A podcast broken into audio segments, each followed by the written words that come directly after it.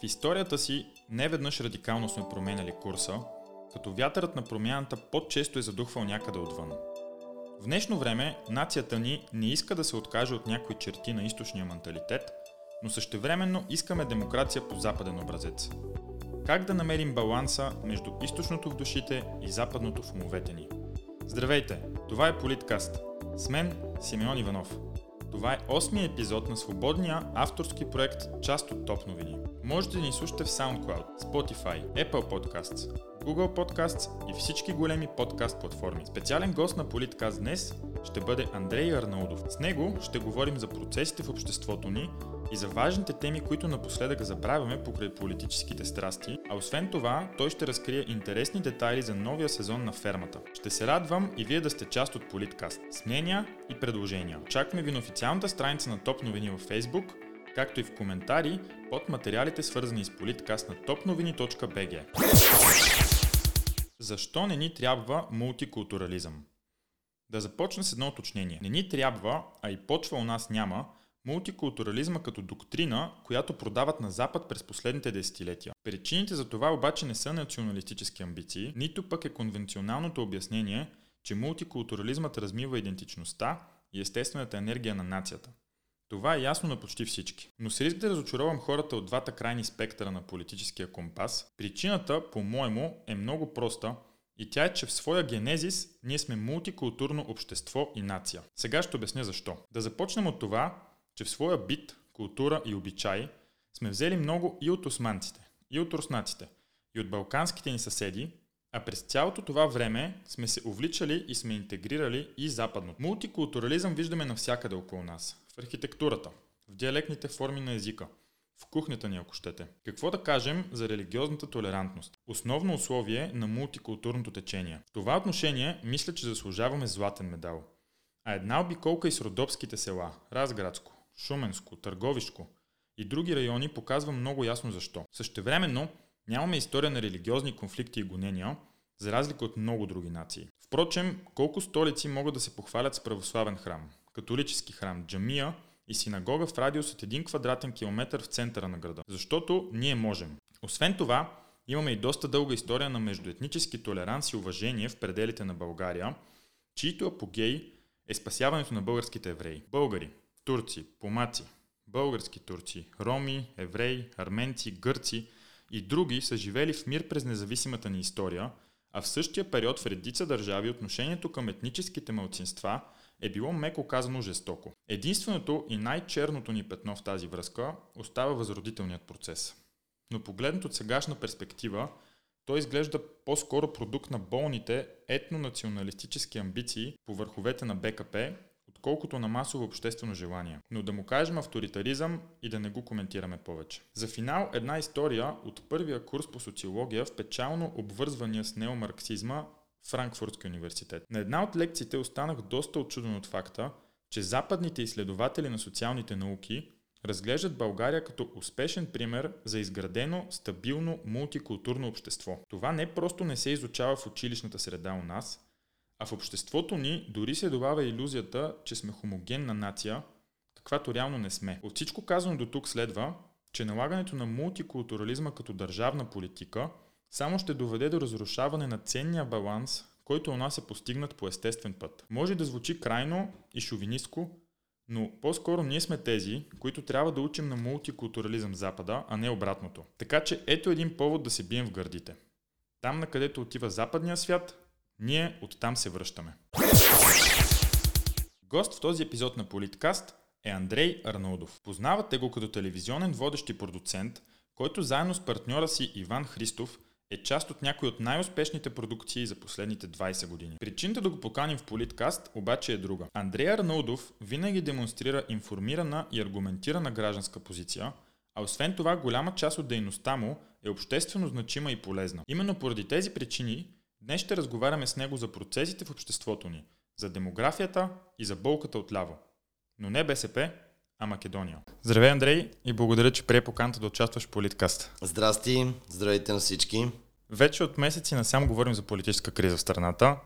Извън между партийните разправи, в каква степен според теб тя е плод на случващото се в обществото ни? Аз имам една теза, която много време повтарям, че ние нямаме никаква национална кауза и нищо по-голямо от ежедневието ни, което да ни води. И мисля, че това е основният проблем.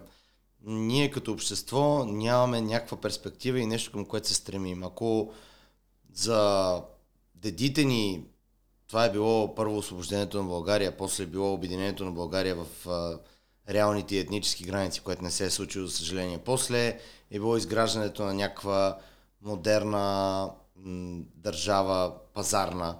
После част от хората дори са вярвали в комунизма, дори да не са били толкова много, колкото ни се обясняваше на моето поколение, които сме хванали първите училищни години в социалистическия строй.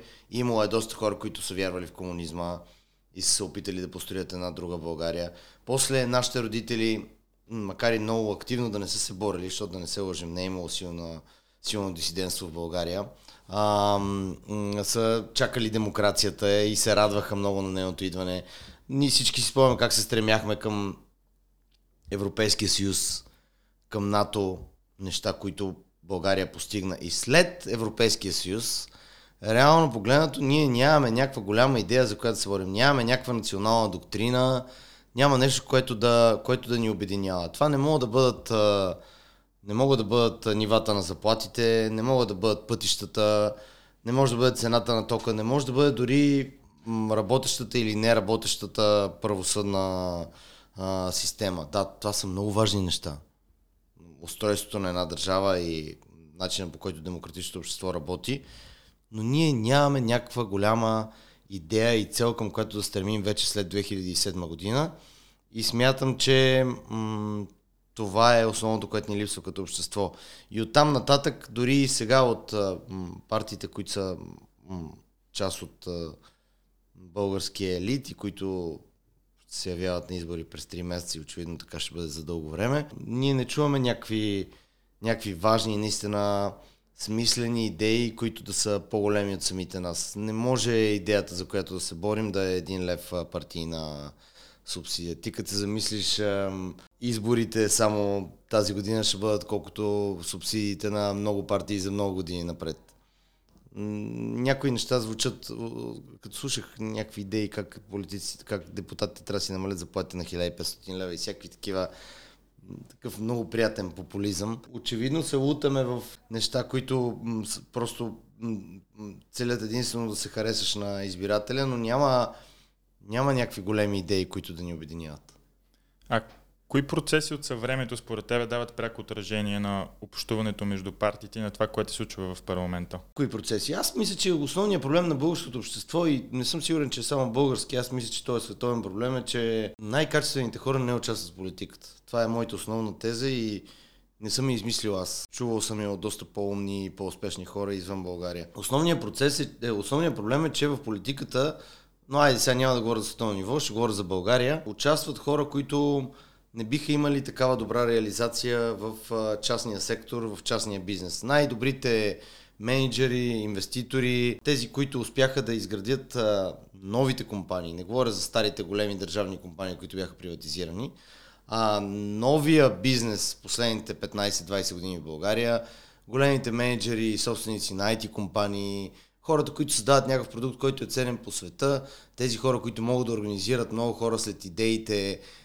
и вижданията си, те не желаят да участват в обществено-политическия живот. И това е така, защото не смятат, че могат да променят нещо. Първо и второ, защото, за съжаление, трябва да си го кажем много ясно, ние сме нация, която успява да много лесно да събори в кълта хората, които са постигнали нещо и то е зад гърба им и не желаят да бъдат очернени, да бъдат плюти, да бъдат развявани като мръсни гащи хора, които са успяли да постигнат нещо зад гърба си. Затова в политиката обикновено влизат хора, които могат да бъдат на това социално ниво, на това ниво на иерархията в обществото, само там. Те в частния сектор и в а, извън политическия живот няма да имат голяма част, 90% от тях, този статут. Спомена, че имаме лошия навик да очерняме качествени успешни хора. Този хейт в обществото пренася ли се според теб и на партийната сцена, в междупартийната комуникация? И като цяло нивото на общуване в България принципно е много ниско. Те дни си говорихме, защото такът снимки на фермата с участците.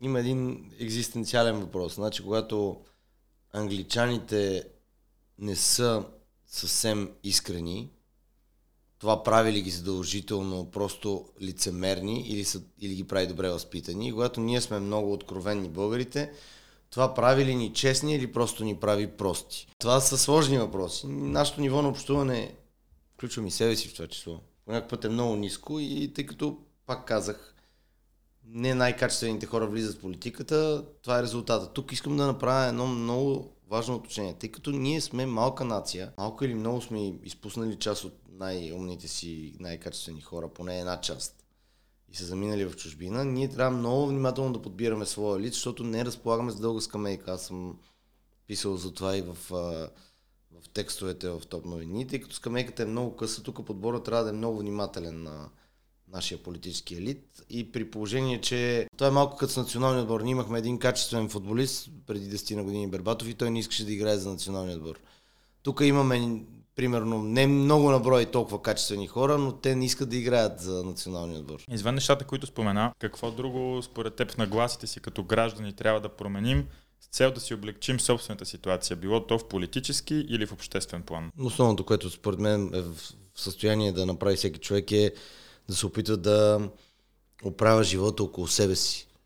Да се грижи да спазва правилата, да не си изхвърля букука на улицата, да, ако е работник, да си върши по максимално добър начин работата, ако е работодател, да си развива компанията.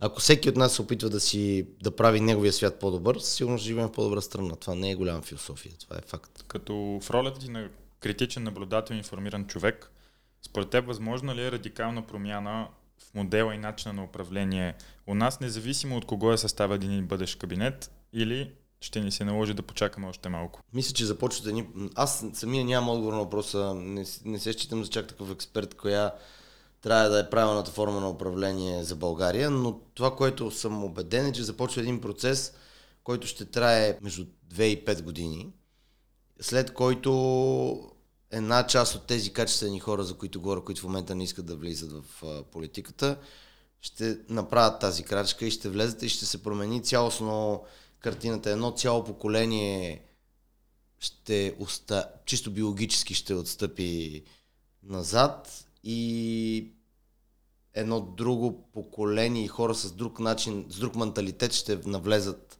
и те ще променят обстановката. Не съм сигурен, че системата на управление е проблема. Мисля, че мисля, че проблема винаги е в хората. Тоест, чисто човешкия потенциал. Тези млади хора, успешни, които ще тръгнат. Даже не държа да са толкова млади, може да са и възрастни като мен. А, имам пред, нямам преди себе си, а да се шегувам се. Може да са поколението на 45-50 годишните сега, но хора, които просто са създали друга среда. А, ам, и основно, разбира се, поколението, което в момента е между 30 и 40 години, което би трябвало да навлезе в обществения живот. Но според теб системата ще си отвори вратите за тях или те ще влезнат? Не, те да просто ще пожелаят да, влез, да влезнат, защото ще видят, че иначе никога нищо няма да се промени. А има хора, които са подредили живота си достатъчно много, решили се всички проблеми и биха могли да се насочат към това. Въпросът е, че те не влизат в политиката. За сега. Мисля, че обаче ще почнат. Мисля, че в един момент ще се види, че тези партии, които имаме и тези хора, които има в а, м- така наречен политически елит, не могат да променят нищо. Не са способни на това и нямат този потенциал. И скоро ще започнат а, м, различен тип хора да се престрашават и да влизат в политиката. Да, но край политическото напрежение на заден план остават някои фундаментални за страната ни теми, най-важното от които може би е демографията, а вие си, Иван, сте много активни по тази тема. Кое е най-плащащото там и какво можем да променим в демографски план? За най-плащото не искам да говоря. То е ясно, че м- има огромен проблем демографски в България заради тия 2, 2 милиона и половина напуснали и ниската ръждаемост. Също тя е нормалната за Европа, но ниска за а, света ръждаемост. М- това, което аз вярвам и което си вам вярваме е, че демографията всъщност е най-голямата, най-голямото предизвикателство пред България и трябва да е една от тия теми, които споменах, които са по-големи от самите нас. Някакви идеи, които да ни обединяват. Да запазим тази м- земя, която сега е съвременните граници на България, 111 000 квадратни километра, изпълнена с българи, защото ние вярваме, че тъй като тя е много хубава земя и няма да остане празна. Тоест, ако ние не успеем по някакъв начин да я запазим, тук ще дойдат други хора и ще я населят, тя няма да остане празна. Така че това според нас е голямата, една от големите, или може би най-голямата тема за България, затова сме си говорили с тебе, че демографията всъщност няма цена, защото значи, аз преди години, казал съм го това, смятах, че когато създадахме ДНК, смятах, че е важна темата демография, защото след 100 години може да няма българи.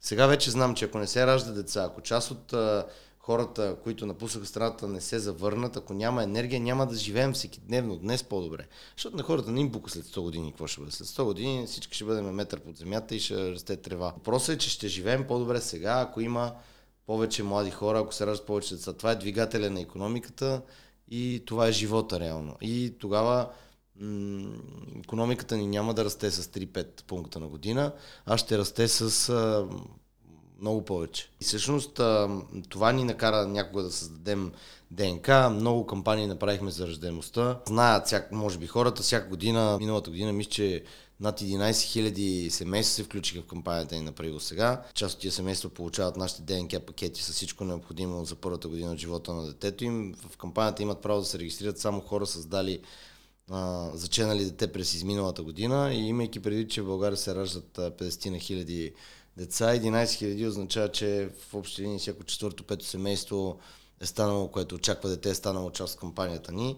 Правили сме много м- законодателни м- инициативи, внасяли сме наши предложения в Министерски съвет. Не са се случвали нещата, срещали сме се с, с всички институции.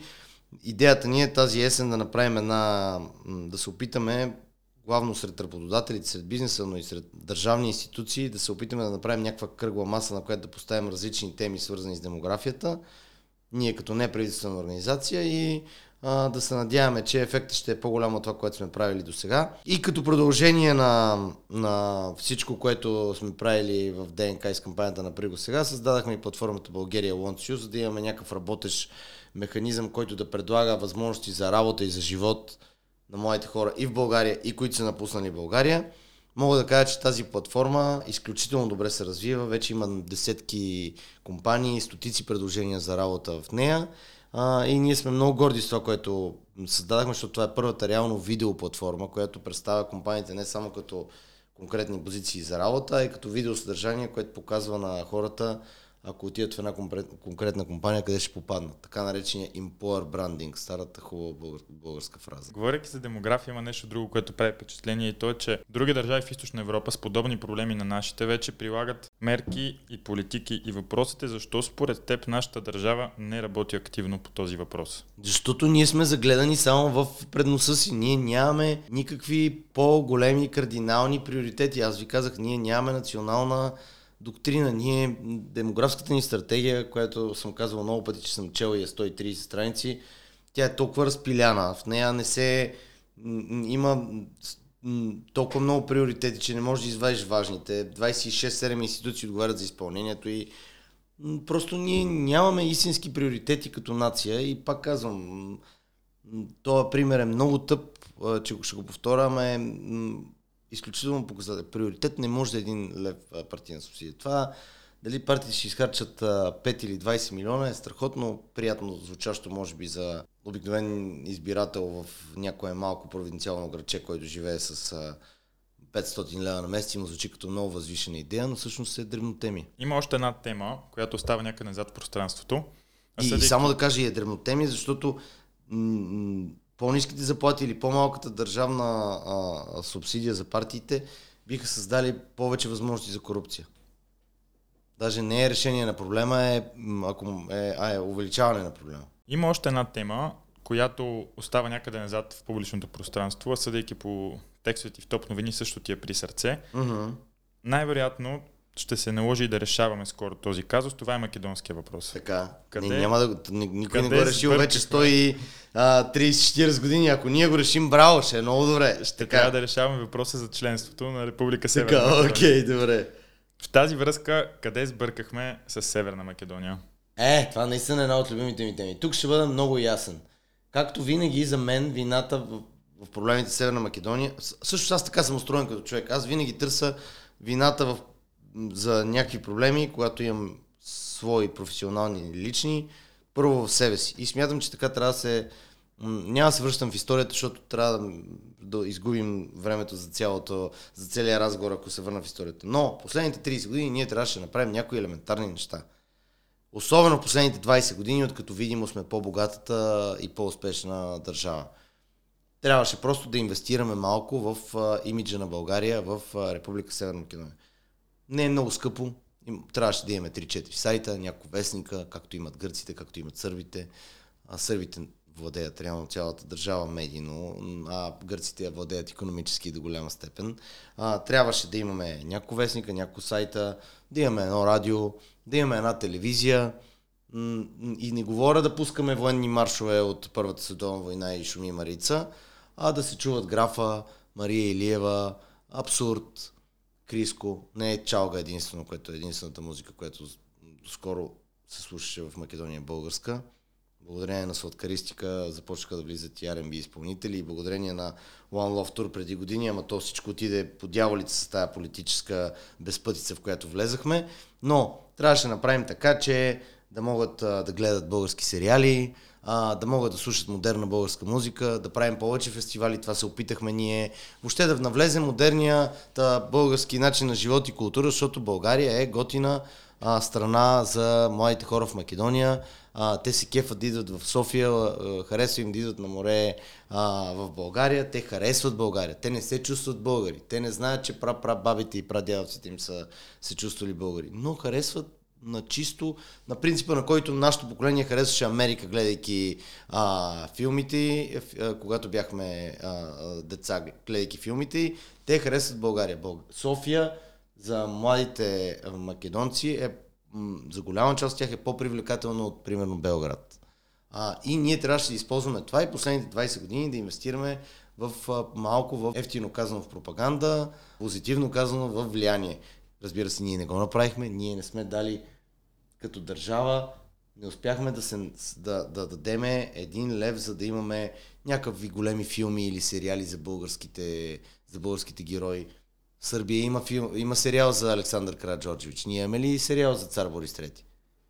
Не. Имаме ли сериал за, за български сериал за, за ВМРО? Не. А, опитахме ли се да инвестираме в а, това да имаме наистина повече общи културни мероприятия? Не. С изключение на One Love Tour и едно обиколка на, а, което беше мое лично ходене по мъките, за да се случи. И на една обиколка, м- м- благодарение преди всичко на Андрей Ковачев и на Ради Точев на трупата на Народния театър, ако не се лъжа в Македония, няма нищо, което да се е случило. И Теодоси Спасов по някой път свири с Владко Стефановски. Ние нямаме Нашата държава не иска да направи никакви усилия после се сърдим, че тия хора, които живеят 100 години отделно от нас, са научени да ни мразат. Ние можеше много отдавна да сме решили въпроса с омразата и вече когато въпроса с усещането, това негативното, го нямаше, нещата ще са съвсем различни. 90% от хората в Македония не мразят българите. Да, не се чувстват българи. И това тук е една лъжа. 100-150 хиляди човека а, би имало българи в Македония. Няма 150 хиляди българи в Македония. Да знаете, може да има хора с български паспорти, но това не са българи. Хората, които се чувстват българи, аз не знам колко са, но със сигурност не са повече от 20 хиляди човека. Те общо са 8-900 хиляди, нали, да започнем с това. Има може би 100-200 хиляди човека, които знаят историческата истина и 20 хиляди, които се чувстват българи. Останалите 700 хиляди обаче не ни мразят.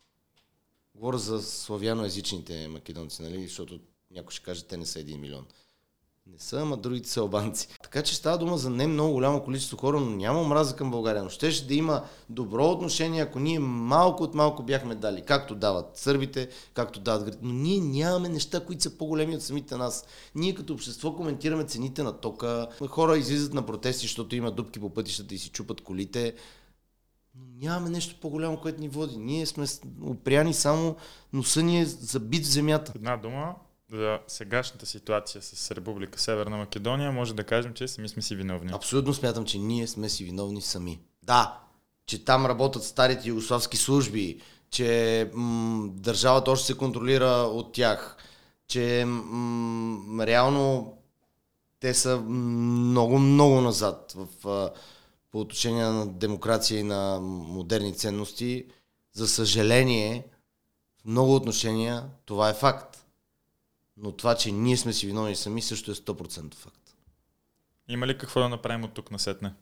Ми ние изпуснахме питомното, сега ще гоним дивото. Ние първо още 92 година можеше много по-ранен етап, много неща покрай признаването да направим така, че да се опитаме историческата истина да почне да е част от официалния а, държавен наратив. Обаче то не се случи това. След това можеше последните 20 години да се опитаме да направим така, че да се развият много повече културните отношения между двете. И това изпуснахме. Сега нивото на омраза от Македония към България, говоря за официална политическа на, на, повърхността, и за съжаление вече и от България към Македония, защото и тук започва да се... Нали, до, до сега им те ни наричаха татари, фашисти и окупатори, но ние продължавахме да изпитваме една така масово, една по-скоро бащинска, майчина обич, което обаче аз забелязвам, че почва да има масови настроения в България антимакедонски. Виждам, че на въпрос социологически, кой ни е най-близък, не вече само те отговарят сърбите, ами и българите отговарят сърбите. Като имаше социология преди няколко месеца, кои са ни най-близки, македонци бяха четвърти от балканските народи. Хора, които са ни течени, деца вика, почти е най-съща кръв в вените. Почти е най-съща, защото там доста неща се случили за последните 100 години. Има около колонисти, много сърби. Случили се различни неща, но така, със сигурност, ама с 110% сигурност са ни най-близките на Балканите и излизат четвърти в социология сред българите. Значи нещата отидаха много, много лошо и сега ще трябва да се изразходи двойно време и тройни пари, за да се случи това, което можеше с много по-малки усилия. Аз се ходих по мъките две години, да се опитаме да направим телевизия или радио в Македония. Почти никой, пак казвам, никой в България не му пука и е реално, искрено не е искал да се случи това, с изключение на 10 човек. Пак ще кажа Ради Точев, Андрей Ковачев, то ние се знаем кои сме. Милен Вравевски, ние сме хората, които им пука и си искали реално да направят нещо, няма да съберем един футболен отбор. Мисля, че скоро ще имаме шанс пак да коментираме македонската тема, защото най-вероятно тя ще дойде публичното пространство съвсем скоро.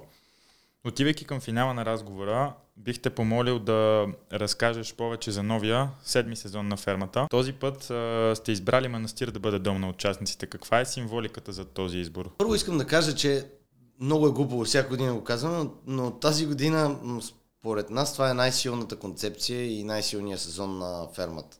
Толкова идеята за възстановяването на манастира осмисля живота на тези 22 души, които ще влезат в предаването, че не е тайна, че ние вече го снимаме, така че аз не говоря, виждайки в бъдещето, аз знам. Ам, толкова осмисля тяхното пребиваване, че това изключително дава една различна стойност на сезона. И това, което предстои на зрителите, ние си го казахме онзи ден с Ники Николов, докато гледахме някакви моменти от вече правещи се епизоди, това е друга телевизия. Много различна. Много се гордеем с това, че се опитваме в комерциално предаване и то реалити да се опитваме да вкарваме други ценности и стоености. Уроците по история, има уроци по вяра тази година. Супер смислени участници има. Има, разбира се, класически реалити тип герои, но има изключително смислени стойностни участници. Предаването е страхотно. Извън това сме вкарали повече екшени битки и ако миналата година в, от 6 епизода в 2 имаше екшени битки, тази година има в 4, но те са част от епизодите. Останалото е това, което наистина много по-голяма арена имаме. А това, което останалото е това, което наистина осмисля идеята, че фермата е по-различно предание, което ни напомня защо сме българи, напомня ни колко ценно е това, което имаме и разбира се ни напомня за връзката с земята. А избора на манастир, да разбираме ли, че тук се търси това, че в миналото той е пазил българския дух? Ами то всъщност този манастир, който отиваме ние, той в модерния свят 21 век а, а, тънеше в разруха, а някога в, в годините на робство е бил възстановен, защото той е създаден 11 век, после е замрял и после 1860 и някоя година отново заживява за нов живот. Тоест сме можели да имаме тия културни и духовни среща в годините на робство, сега когато сме свободни не можем. Ние сме, тия дни говорих за това пред а, участите в фермата, за съжаление. За мен много повече от, много повече от комунизма, трите загуб, трите м- м- войни през второто десетилетие на 20 век са пречупили по някакъв много неприятен начин са пречупили българския дух и българската мечта. Тя толкова много ген... енергия се е генерирала от възраждането до 12, 13, 15, 18 година, че тия три войни някакси са пречупили българския дух и ние сме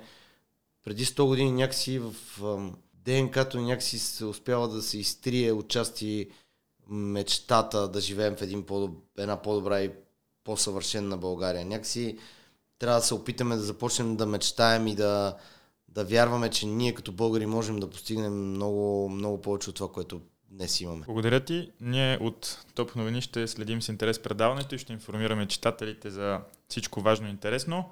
Благодаря, че прия да бъдеш наш гост. И аз благодаря. Политкаст и в Топ новини обичаме книгите. Затова във всяко издание на подкаста ще ви представям по едно заглавие, което ни е направило впечатление и смятаме, че си заслужава да присъства във всяка библиотека. В този епизод в рубриката Под лупа представяме Странната смърт на Европа. Имиграция, идентичност, ислям. Автор е Дъглас Мъри. В рубриката Под лупа се старая да представям освен обогатяващи обществено-политически четива, така и провокативни, альтернативни и такива излагащи неудобни истини. Една такава книга е Странната смърт на Европа. Имиграция, идентичност, ислам. Нейният автор, видният британски неоконсерватор Дъглас Мари, попада за втори път в рубриката ни. За другата му книга можете да чуете във втори епизод на Политкаст. Странната смърт на Европа описва настоящата демографска, политическа и културна ситуация на Стария континент на фона на масовата емиграция на хора с различен цивилизационен код, както и ниската ръждаемост на традиционното европейско население. Примесено с историческата вина на водещите европейски нации за колониализма, както и отричането на европейските традиции, убеждения и религия, книгата очертава песимистична и взривоопасна картина за бъдещето на Стария континент. Както предполагам вече предусещате, авторът смело навлиза в един от най-опасните въпроси на съвремието, а именно самоубиват ли се развитите европейски държави, като доброволно приемат милиони мигранти. Затварят си очите за неуспешната интеграция на много от тях и умишлено захвърлят основополагащите си национални ценности. Книгата се базира на множество статистики, анализи и разкази от мигрантската криза през 2015 година. Четивото вниква в дълбокия политически замисъл, зад стремежа към мултикултурализъм и анализира дълбоките предпоставки и последствия от това. А последствията не са никак благоприятни. И тъй като авторът не изповядва политкоректното изразяване и замитането на истината под килима, в книгата му можете да прочетете за много шокиращи истории, умело крити от властите с години, поради това, че тяхното изсветляване може да бъде прието като дискриминация и расизъм. Много неудобни истини на едно място, логично, водят до жестока критика към книгата. Един коментар от реномирана британска медия твърди, че тя е джентрифицирана ксенофобия. Друга критика от Америка гласи, че четивото е удобно резюме на крайно десни клишета. Също четем, че глава след глава книгата се върти около едни и същи идеи, около стереотипи за мигрантите и оди за християнството. Не знам точно къде е проблема в възхвалата на християнството, но това е друга тема. Предполагам, че дори само от формулировката на критиката вече се досещате от кой идеологически спектър идва, но нека всеки прецени сам за себе си, основателни ли са критиките или не. Освен, че ще научите много от книгата, четейки Странната смърт на Европа. Имиграция, идентичност, ислям – ще се замислите, че колкото и да сме изостанали в редица европейски класации, все пак има аспекти, за които западноевропейците искрено могат да ни завиждат. Това е всичко от 8 епизод на Политкаст с мен Симеон Иванов. Очаквайте епизод всяка седмица на topnovini.bg, както и в официалния канал на Топ новини в SoundCloud. Политкаст е достъпен и в Spotify, Apple Podcasts, Google Podcasts и всички големи подкаст платформи. Отново напомням, че ще се радваме на обратна връзка от вас. Очакваме ви на официалната страница на Топ новини във Facebook, както и в коментари под материалите, свързани с политкаст на topnovini.bg. Най-интересните от тях могат да намерят място в следващите епизоди на подкаста. Благодаря ви за вниманието и не забравяйте, политиката има много лица. Вашето е едно от тях.